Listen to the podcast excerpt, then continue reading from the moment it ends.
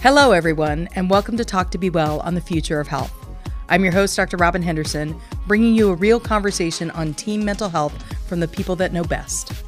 Joining me today from the Work2BeWell Student Advisory Council are Kelly, Kiana, and JJ. Also joining us are Kate and Emma from Youthline. Our discussion today will focus on something that can be really tough to talk about, but is the second leading cause of death for 10 to 24 year olds. We're talking about teen suicide. Remember, everyone, if you have questions for us, we can be found at the Well Being Trust on Twitter and Facebook. And our Student Advisory Council is on Instagram at Work2BeWell. That's work, the number two, be well. Before we start, I want you to know that the information provided during this podcast is for educational purposes only. You should always consult your healthcare provider if you have any questions regarding a medical condition or treatment. We're going to be discussing something that's pretty tough and it might trigger some of our listeners. If you or someone you know is struggling, please reach out to Youthline at 1 877 968 8491 or text teen to teen to 839 863. Again, that's teen, the number two, teen. We're going to get started by asking our panelists to introduce themselves and tell us why talking about suicide is important to you. My name is Kelly, and I'm currently a junior in high school. And I started volunteering at the Oregon Youthline two years ago, and then I ended up joining the Be Well Student Advisory Council a year after that. And personally, I have struggled with my mental health in the past, and once I started volunteering at Youthline, I quickly learned that I'm definitely not alone. And I think that an issue that impacts so much of the population of people, especially my age, is not being talked about enough. I would like to make a positive difference and bring more awareness to the issue. Hi, I'm JJ and I'm a senior in high school. Um, this topic is important to me because um, I've had friends who have lost to suicide, and I think that starting the conversation and um, making sure that we know how to deal with mental health and how we can advocate for it is very important, and that is why I'm here. I'm Kiana, and I'm a junior in high school. I'm very passionate about raising awareness for mental health and helping people who are struggling or struggling in silence. And I myself have struggled with depression and anxiety, and I want to help others who are in need and help others who are dealing with suicidal thoughts or any other mental health concern. So, my goal is to really start conversations surrounding mental health and raise more awareness. My name is Emma. Um, I use she, her pronouns. I am a recent high school graduate and I am a lead volunteer on Youthline.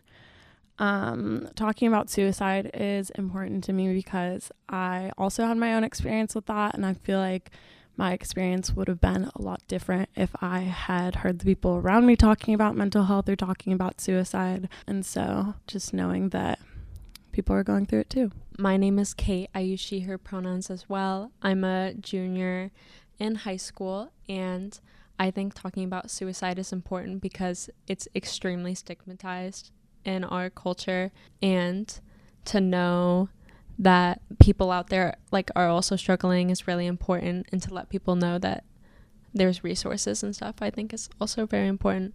Let's just jump right in and and I want to ask how should you respond if if someone shares that they're having suicidal thoughts with you?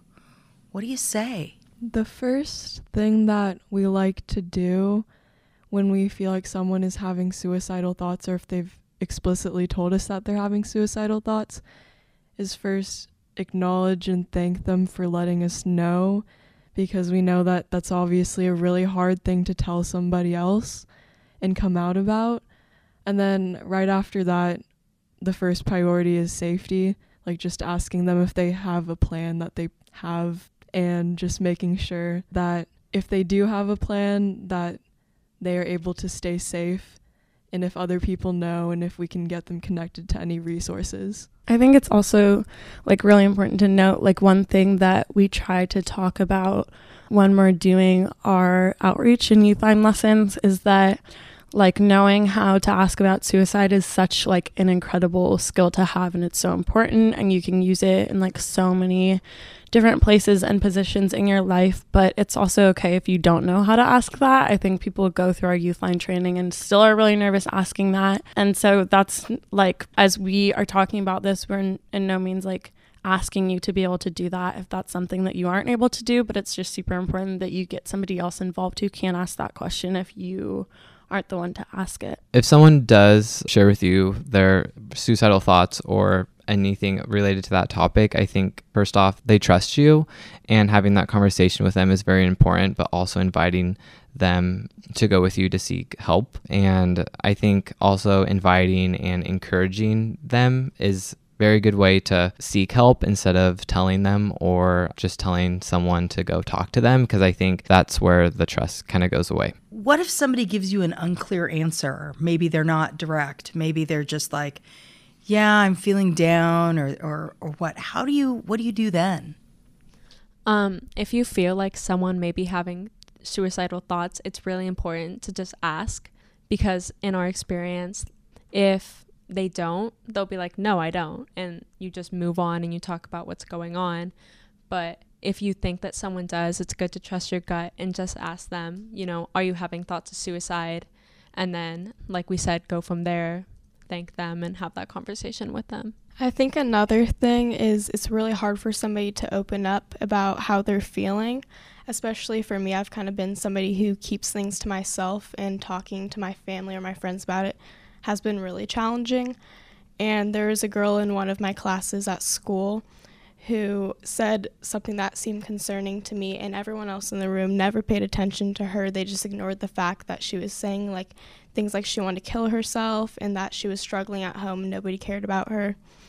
And I went up to her and I helped her because you shouldn't ignore the fact that somebody is struggling and they don't have that support.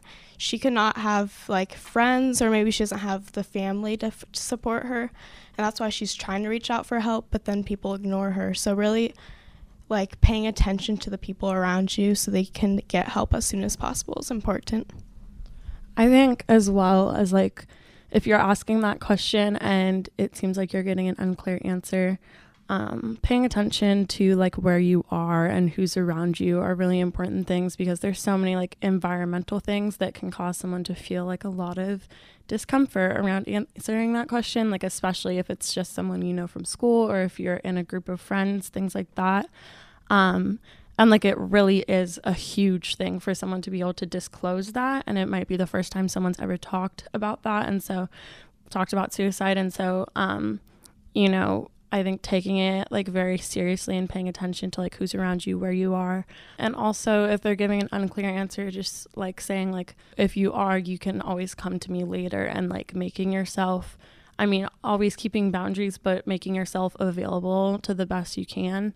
Um, and giving them other opportunities to like kind of think on that opportunity and then come back to you.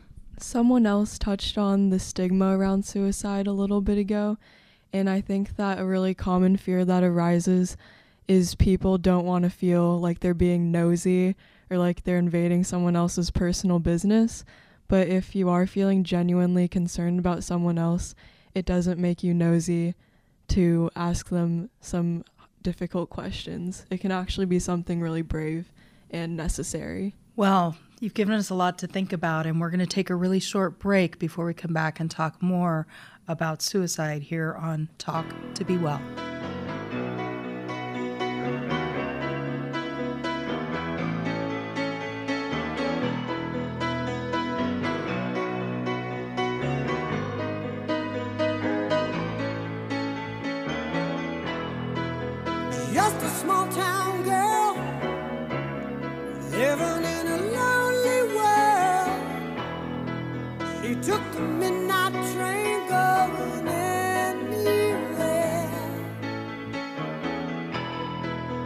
Just a city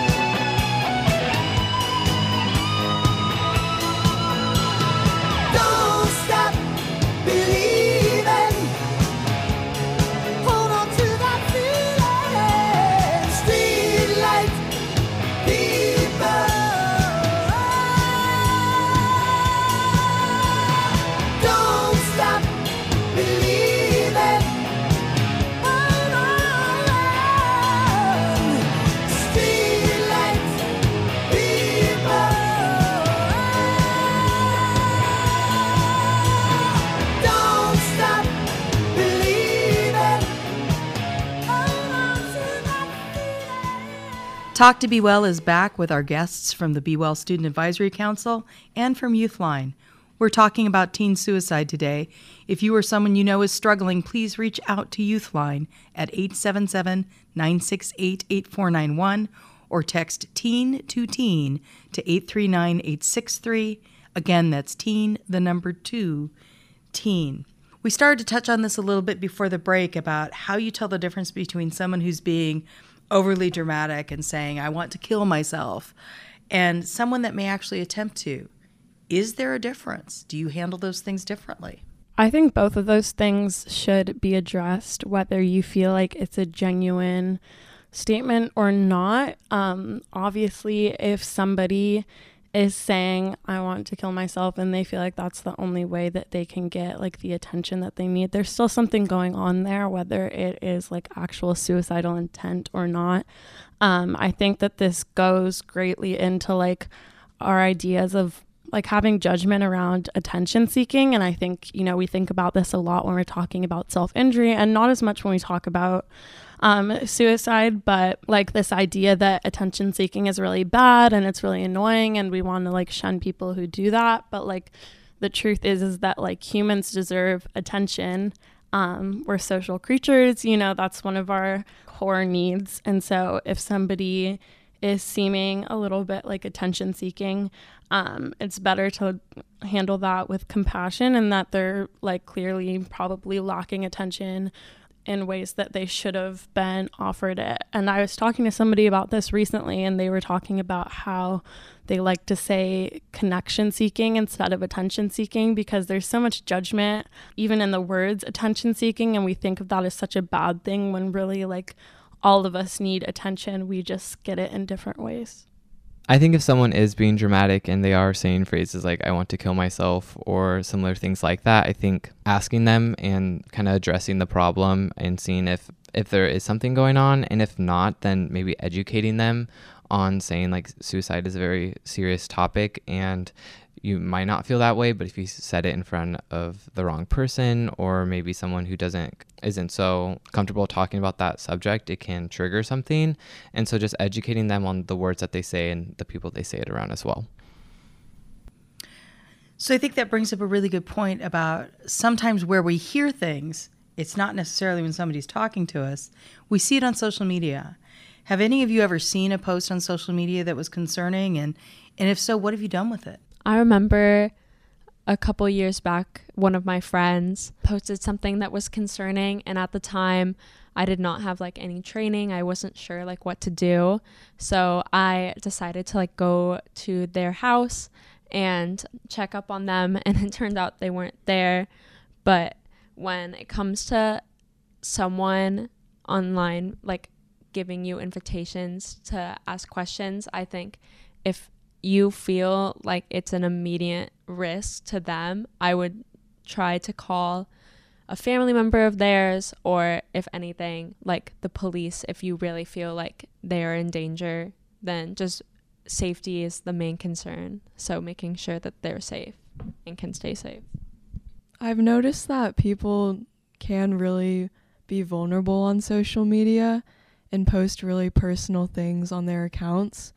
And the tough thing with social media is that you can't really see them face to face or hear their voice, which makes it really hard to know their tone and whatever other nuances you can only notice in person.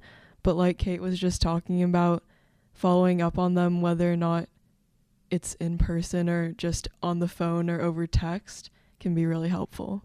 Another thing is teens these days tend to use social media as their outlet. So they may use their Instagram or their Snapchat or Twitter to say something that they're trying to get out, but they can't really say it face to face to somebody. So then they just type it out and that they just put it out there and then try to get attention by that as in a way to like seek help. And that's their way to try to like reach out to somebody to get help. And some people do notice it and some people don't notice it, which is upsetting because I'm always like the type of friend who will reach out to that person if they are struggling.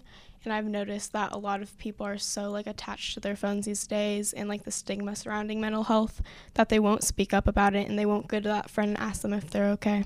I don't know if this is like an adequate answer. A really great resource is Safe Oregon. And so they have a system where you can anonymously send in stuff like that and then they send it to that person's school and their school counselor will check in with them. And so it's a really, really good resource for um, things like that, especially if it's somebody that maybe you don't know very well. Um, just trying to put in as much information as you can.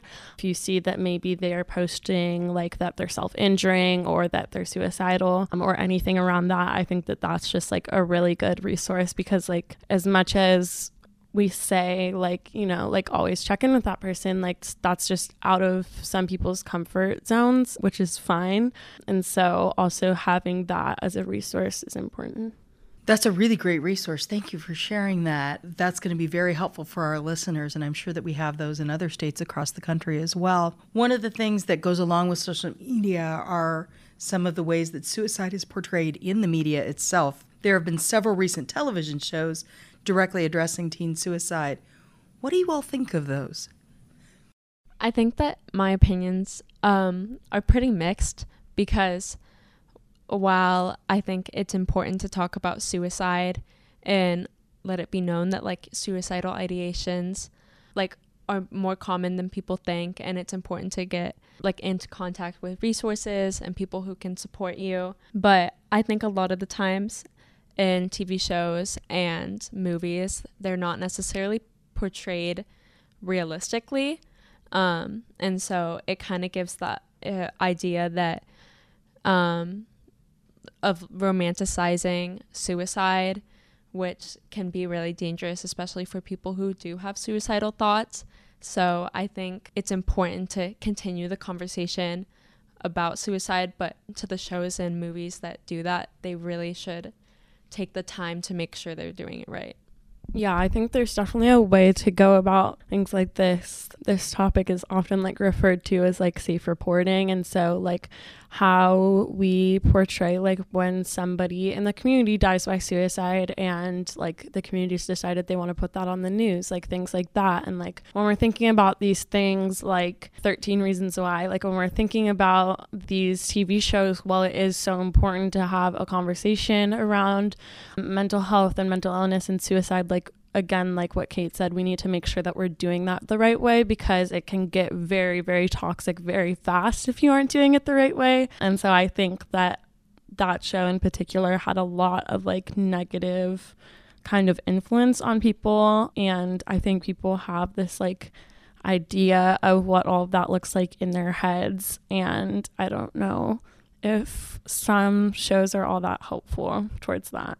For those shows and movies, I think it would be really helpful if they included, if it was required for them to include content notes or trigger warnings before they show whatever they're going to show.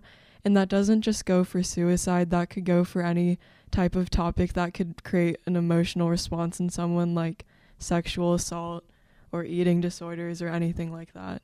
Adding on to what Kelly said, then I feel like it's really glamorized in some shows like 13 Reasons Why, and people can portray it as like a joke when they're watching it. I know a lot of teens like laugh and like say, I want to kill myself as a joke, or they take it not seriously, which is really bad because some people are struggling and they can say that around them, and it will only make the issue worse that people are stigmatizing it. And I think that like Kelly said, also, they should put trigger warnings before all the episodes because some people who are also dealing with mental health issues watch the show. And I, for personally, I don't think it could make it better. I think it could also like make it worse and be a negative impact on them. Well, we're going to take another quick break here. When we come back, I'd like to talk about one of the issues you all raised about how suicide can be glamorized and, and some of the fears and myths and stigmas we have about talking about suicide. We'll be back after this short break at Talk to Be Well. Talk to Be Well is back with our guests from the Be Well Student Advisory Council and from Youthline. We're talking about a really difficult topic today in teen suicide, and we want to make sure that if this topic is triggering you or you know somebody who's struggling, please reach out to Youthline at 1 877 968 8491 or text teen to teen to 839863. That's again, that's teen, the number 2, teen.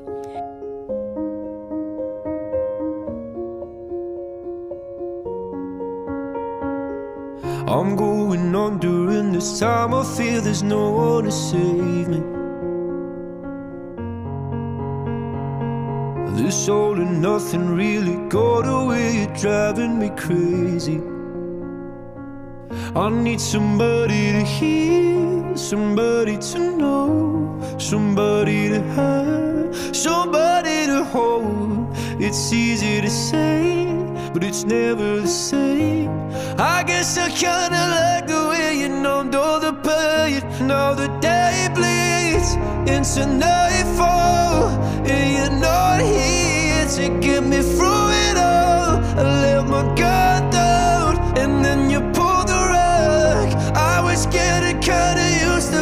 someone you loved. I'm going under, and this time I feel there's no one to turn to. This all and nothing way of loving, go be sleeping without you. Now I need somebody to know, somebody to hear, somebody to have, just to know how it feels. It's easy to say, but it's never the same. I guess I kinda like the way you help me escape. Now the day bleeds into nightfall, and you're not here to get me through it all. I let my guard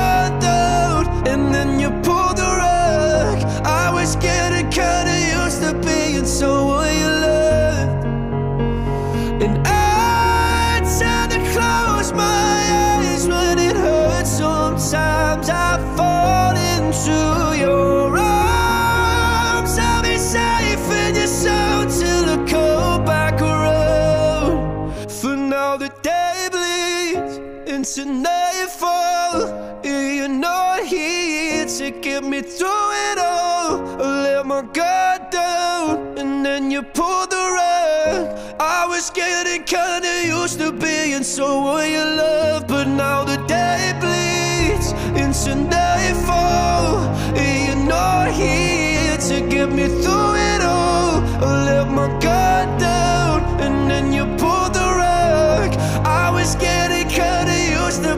to being you love. To let my guard down, and then you pulled the rug. I was getting kinda used to being someone you loved. Before the break, we were talking about some of the television shows that have glamorized uh, teen suicide and have really made it kind of that topic of conversation.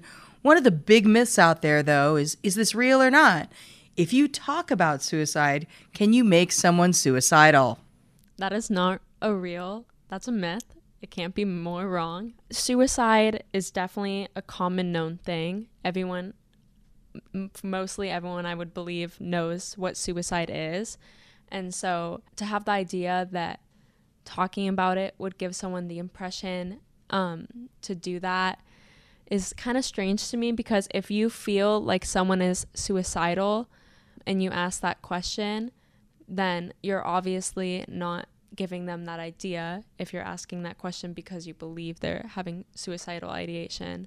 Yeah. I think touching on all of like the previous questions that we've talked about, like, you know, like we're sitting here giving this advice, but like that is not in any way to say that if you had a friend who was suicidal and you didn't intervene, or if you saw a post on social media and you didn't slide up and something happened, like that is, we are in no way saying that that is like any fault of yours. You know, like you don't, you only know like what you know up to that day. And if you didn't think to check in, like that's not your fault. And we're not saying that any of this is necessarily your responsibility to do. And so, um, you know, like we're here to give our input, but obviously it looks so different when it's actually happening to you in your life. So, just like a disclaimer that none of this is in any way to like place blame upon those who have lost someone to suicide. I work with a lot of schools that have had someone complete suicide or had someone with a serious attempt, and there's two schools of thought. Sometimes schools are very open about that, and they'll have assemblies and they'll bring in people and they'll talk about it. But many schools also still hide that conversation. I remember about a year and a half ago, my own kid in high school had a friend who attempted suicide, and we called the school and said, Hey, you know, what support can we offer? And they said, Well, you know, we don't talk about it here because if we talk about it, then that gives that idea to other people. And what I hear you saying is that's not a thing. What is your opinion about how should schools deal with this? schools for sure should um, bring up the conversation about suicide. If you compare schools who teach or do mental health weeks or implement mental health programs within their school, you will see um, a better community and a better culture implemented within that school. And then schools who don't, you can see very large separation within students and also with um, the staff members as well. If you look back many years ago, um, the teaching of abstinence led to higher teen pregnancy and STDs. Now that schools are teaching um, safe sex, they see that there are lower rates in teen pregnancies and STDs, and I think that that topic can also apply to suicide and mental health because the more you bring up the conversation, the more that students and adults are educated on it. So that way, students, if they see a problem within their student body, they can talk to one another and also. Um, teachers and staff members can also see the differences within their students and learn and bring up the conversation and talk about suicide so that way people feel comfortable. And i know this is a like a very serious topic and a lot of schools have gone through teen suicide. And i think that this is just very it's just if you start and educate students they will know how to get help and how to seek help and how, how to help each other. Yeah, going off of that, suicide is without a doubt a really uncomfortable conversation to have, but it's extremely important to talk about, especially um, after you know um, someone committed sui- uh, committed suicide um, at your school. Like, I think my um, brother's friend completed suicide, and our s- school did not talk about it whatsoever. And it was really sad because that just tells you that the school, I think, doesn't necessarily want to acknowledge struggling kids, in my opinion, and especially like giving them the resources and letting kids know that they have support, um, especially during really hard times, I think is like extremely important. It's also very sad to see how suicide can get very political within school districts and within um, communities as well. But if you are someone who's an advocate for mental health and someone who wants to bring up the conversation, I just encourage you to keep doing that and to keep pushing through. So we have some questions that have come in from social media. Uh, Tara asks, "What are the most common signs that someone is thinking about suicide? How do you know? What do you look for?" I think, you know, there are so many answers to this question that I'm sure you can find by like searching on the internet and I think like my answer to that question would be a little bit different because it is really hard to know.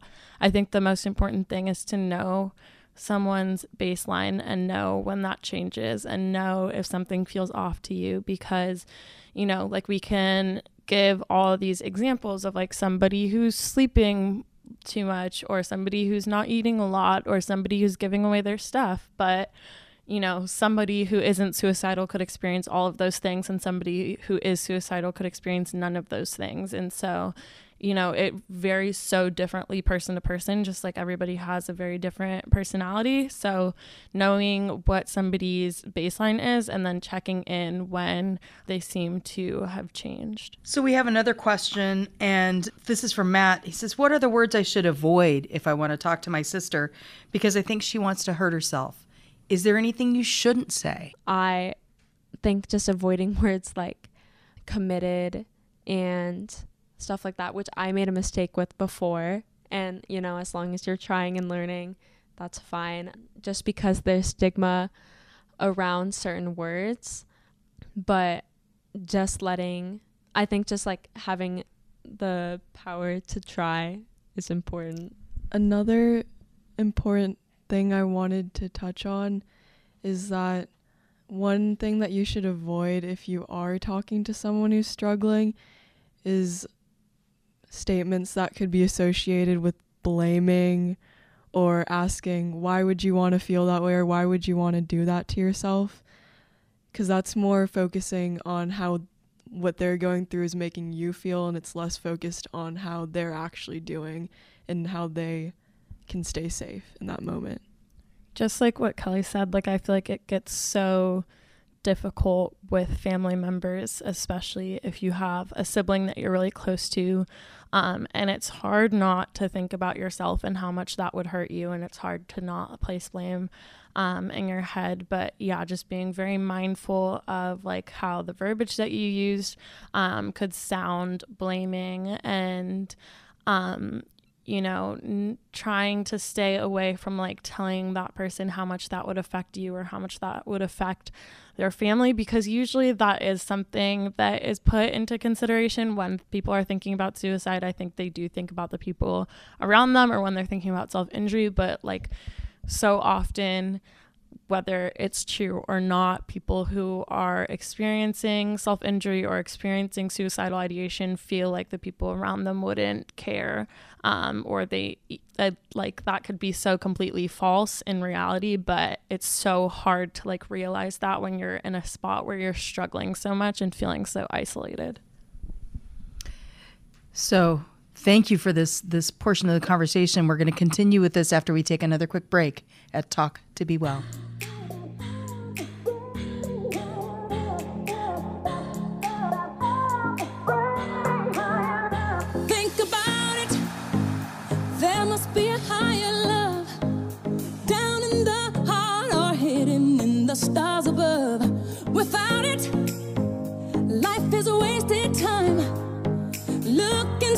Your heart and I look inside mine. Things look so bad everywhere.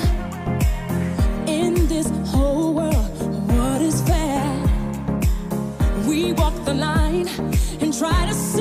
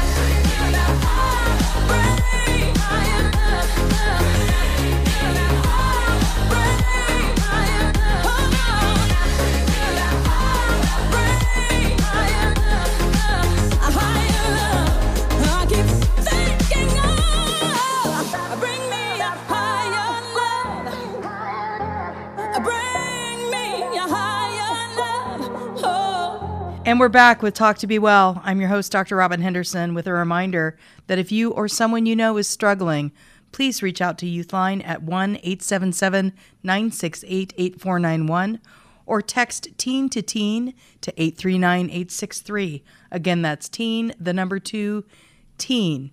Now let's get back to our conversations about suicide. We have a question here. Tristan asks, How do you deal with your friend who tried to kill themselves and survived? He doesn't know what to say. Um, yeah, uh, that's a really good question. I think just taking a second um, to take care of yourself as well, because that's a really hard thing to go through to have um, a friend who's struggling and maybe not know how to handle it or deal with that situation. So making sure that you're doing self care activities as well as getting resources for yourself. But for the friend, I would say just making sure to let them know that um that you know like there are resources out there and you're available if you want to talk. But i also think just making sure that you don't guilt trip them in a way by saying things like oh but you have this to live for. Oh but your family like you know like what would i do without you? Because that can kind of um give people a sense of shame or feeling like worse than they already do. So just letting people know that um, you support them and you're there for them if they need to talk. We have another question here from uh, Damon who said, My cousin says that he wants to die. He's only six. Is that something he just heard on television or something? I think that phrases like that can be heard on television, or especially um, younger generations are growing up with social media and with technology. So, um, whether it be um, video games or YouTube videos or something, that they might be hearing um, phrases like this, or um, like, um, I just want to die, or I want to kill myself, which can be difficult, but then it's also difficult because it's hard to teach a six year old or um, a younger child, I guess, how to like what is mental health and how to keep a good mental health. Um, but I think that like trying to educate, I guess, and trying to bring up the conversation and maybe limiting screen time, I guess, would also help as well. Um, and um, these children do have parents, so talk to their parents as well. But that leads us down to a, a question I think that I've got. What can parents do to support their teen if they know that their teen is having suicidal thoughts or they sense that something's wrong? What what can we as parents do? I think the number one thing that everybody thinks about when they're concerned about talking to talking about these things to their parents is that their parents are going to freak out. And so as big of a deal as it is and as like heart-wrenching it is to hear that from a child, I think just trying to keep your composure when you're around them can be helpful and being honest um like if that is really affecting you being honest and saying i don't know what the best thing to do right now is and like also not trying to act like you have it all together all the time and not to say you should put your issues on your kids but like kids are smart and they know what's going on.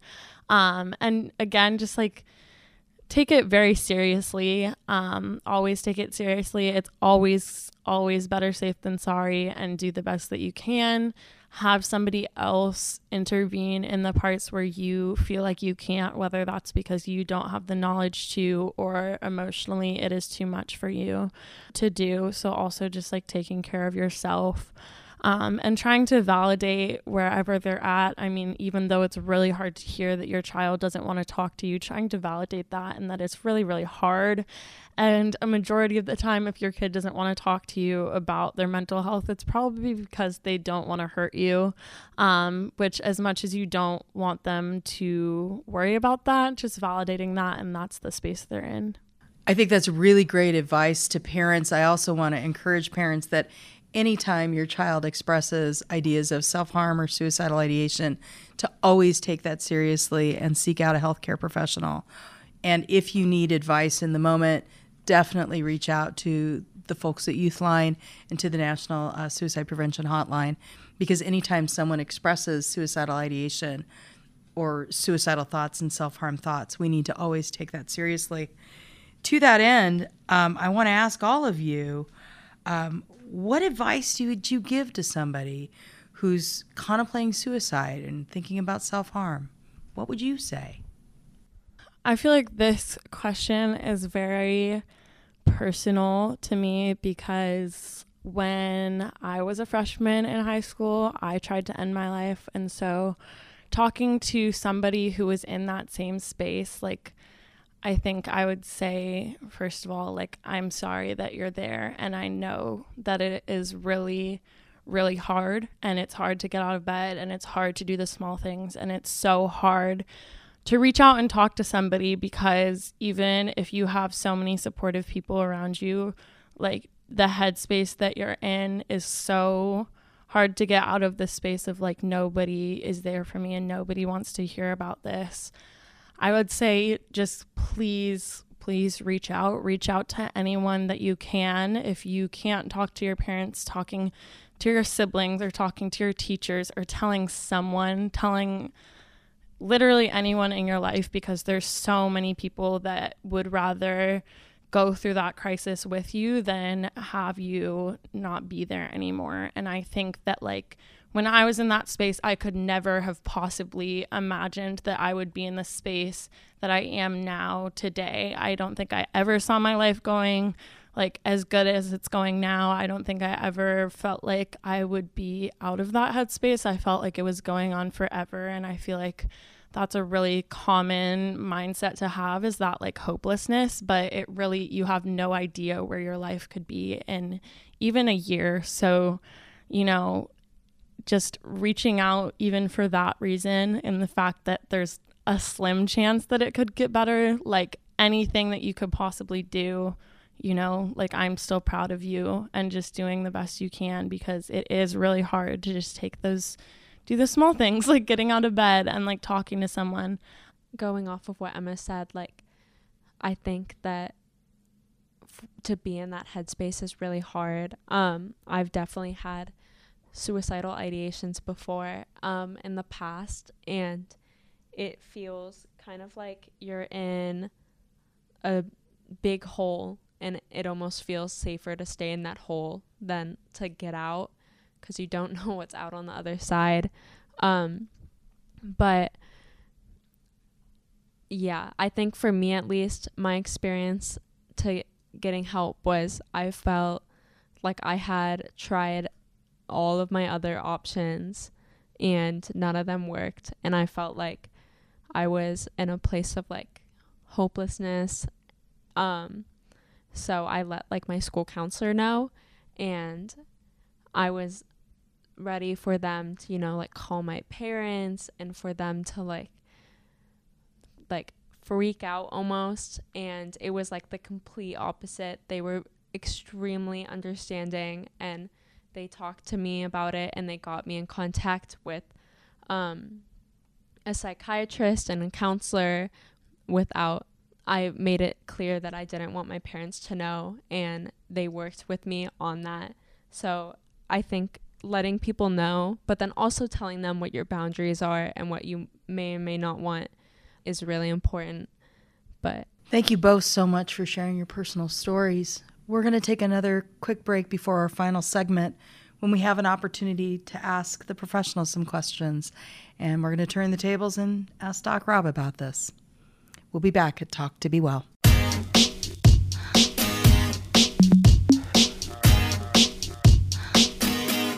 It's late in the evening, lost on the side. I've been sad with you for most of the night. Ignoring everybody here, wish they would disappear. So maybe we could get down now. I don't wanna know if you're getting ahead of the program. I want you to be mine, lady, to hold your body close. Take another step into the no man's land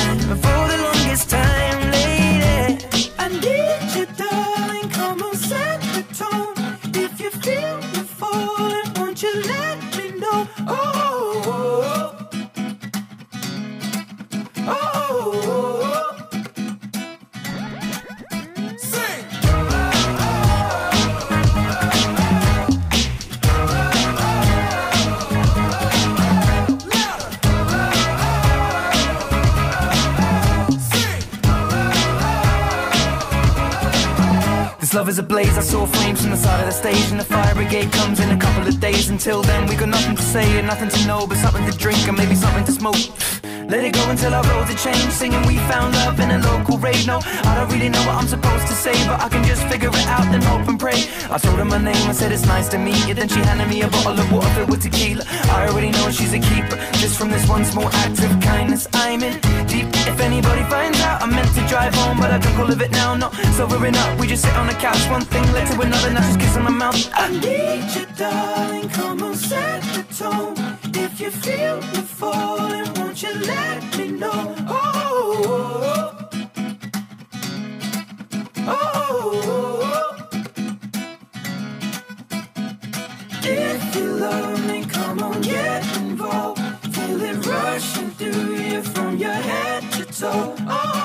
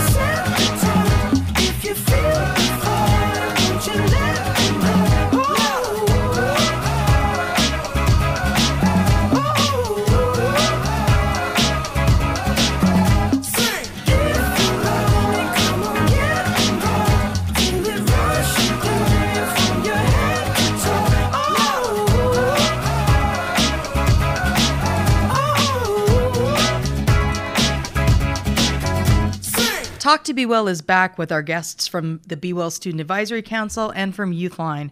We're talking about teen suicide, and it's time for our panelists to ask uh, Doc Rob some questions.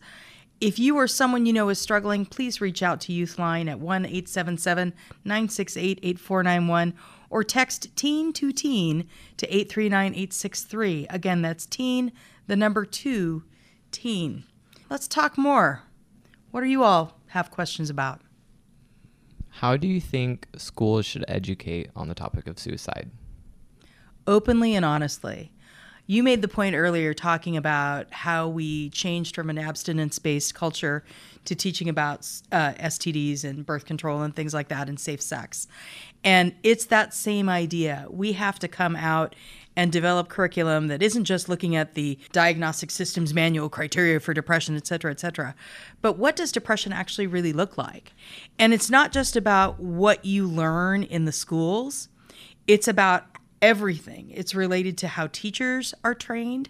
We're really good at teaching teachers right now about school shooter drills. But the reality is, there's not nearly as many school shootings as there are students struggling with mental health issues and attempting and even completing suicide in our schools. And yet, we put millions of dollars into teaching you about school shooter drills and very few dollars into teaching students and staff and administrators how to identify students who are struggling and students who are in need. So we need to shift our focus. We need to start looking at where the problems really are. During the course of this program, it's an hour long. Given the rate that one person completes suicide about every 12 minutes, five to six people have lost their lives due to something that we all know how to deal with and we all know how we can help. And yet we don't take the time to teach people who are with teens more than anybody. You may be with your parents most of the time during the day, but I know what it's like. My kid goes to school during the day, and when we're at home, we may have a few hours, and then they go to bed and they're asleep. The teachers, the administrators, and the staff are the ones who need to be trained to recognize the signs and the symptoms and to be able to deal with it. Um, I think that there's a lot of like misbeliefs about what like a psychiatric unit actually looks like because it's something that people have shown so much in like horror films and used it for Halloween costumes, things like that. Um, could you tell us a little bit more about like what visually a psychiatric unit might look like or like what you do when you're there, things like that? Absolutely. I grew up in a time when I first started working, I worked in the facility that was actually where One Flew Over the Cuckoo's Nest was filmed. So I've been in that institution and seen that, and that's a horrifying place. Very early in my career, I worked in the Secure Child and Adolescent Treatment Unit, and it was not a place that I would want to ever send anybody that I loved or cared about, and it was a hard place to be. There was all of the things that you see in the movie, and that was really real. And you need to remember, for those of you who are on the air, I'm also really old. So things have changed significantly in my lifetime. In the units that I've been part of designing, I was on the design team to to create a unit in Central Oregon called Sageview. And Sageview is what we call a seclusion and restraint free unit. Means that there is no hold room where you might be strapped down on a nice comfy gurney. There are no bars on the windows. Every room is private and they all have a view of nature because we know that one of the things that helps people when they're stressed, when they're in crisis, is to be able to look out and be in nature. We also know, and studies show, that candidly, for most of us, when we're under psychiatric stress, we don't necessarily want to be in a room with someone else. But there are other times when, like young adult populations, and you're in college, you're more used to having a roommate. So we've become a lot more conscious about how we separate those things out. But I think the biggest changes that we've made really have to do not only with the environment of care and making that more inviting, but in the care that we provide. Instead of having people spend their days in their rooms alone, we do a lot more group therapy. We do a lot more work to help people learn about mental illness, how they can help support their own mental health, what their triggers and cues are, and how they can move forward. One of the projects we're working on is a facility that would really focus on college age youth and looking at how we can use digital wellness tools, a lot of things that are on your app phones that you've talked about tonight, meditation tools and things like that. We need to integrate that into mental health care. We're not great, we're not perfect, but I think as a field, we're beginning to move forward. Um, how do you think we can start destigmatizing suicide in our society? I think that this Talk to Be Well podcast and other areas where young people are talking about suicide, talking about their own experiences, the more we destigmatize it and help folks understand that that truly suicidal ideation doesn't mean that you need to go to a psychiatric unit. Suicidal ideation happens to a lot of people and it can be a chronic thing. Suicide is something that if we start to talk about it, we take the power away we give people we talk about the tools we give people the tools they need to think about it and we take the shame away when you know some of us you know today you have both been so brave to talk about having suicidal thoughts that makes it gee, you know, maybe I'm not so strange because I'm having them too. So, really beginning to take the stigma and the shame out by talking about it and being open about it. More people than we know have had suicidal thoughts. More people than we know have chronic suicidal ideation. And the more that we normalize that and say this is part of what happens, and go one step further to say this is how you deal with it, and it's perfectly normal, and this is when you need to get help, more services like Youthline that reach out and can talk about that openly, that's how we're going to begin to break down stigma. We have a question that's come in online here wanting to know what happens when you go to an emergency department or you get picked up uh, by an ambulance uh, for suicidal thoughts. You know, we see that on the t- on the TV all the time. If somebody is over on the bridge and they end up in an emergency department, not everybody who comes to an emergency department in a suicidal crisis ends up in a psychiatric unit. In fact, 80% of those people usually go home, but they go home with different services and supports. What happens when you come in is you're going to be assessed uh, by a physician to, to make sure that you're medically stable. If you've got alcohol or other drugs on board, we're going to get you sober. We're going to take care of that. But usually, what will also happen is that somebody who's a mental health professional will come in and talk with you and figure out the things that you all have talked about. Are you thinking about suicide? Do you have a plan? Have you had an attempt recently? What are the safety supports that you have at home? And is there someone that you can go home with now and have a follow up appointment within the next day or two to see someone to begin to, to build that safety around you and process and deal with that? We're getting a lot better in emergency departments about dealing with this because we know that 30 to 35% of the people who present to an emergency department present with some type of behavioral health crisis. It's very common and it's not changing. But we need to take the stigma out of that too and recognize that if you're struggling with suicidal thoughts, you don't just have to go to the emergency department. You can go to your primary care physician and have a conversation with them. You can call your local crisis line like Youthline and have a conversation and get access to resources that are going to help you and be much less stigmatizing. I want to thank all of our panelists today for being with us and talking about a very difficult topic. This topic has been triggering for many of us, and I want to encourage everybody tonight to, to engage in a little bit of self care and to remember that there's always somebody ready to listen, and you are not alone. Thank you for joining us today, and to everyone for listening and sending in your questions. Visit bewelltrust.org for more information about this topic and many others, and make sure to follow the Student Advisory Council on Instagram at Work2BeWell. We look forward to a future conversation on more mental health topics. If you missed part of the show, you can replay it on major podcast platforms and share it with your friends. Thank you and be well.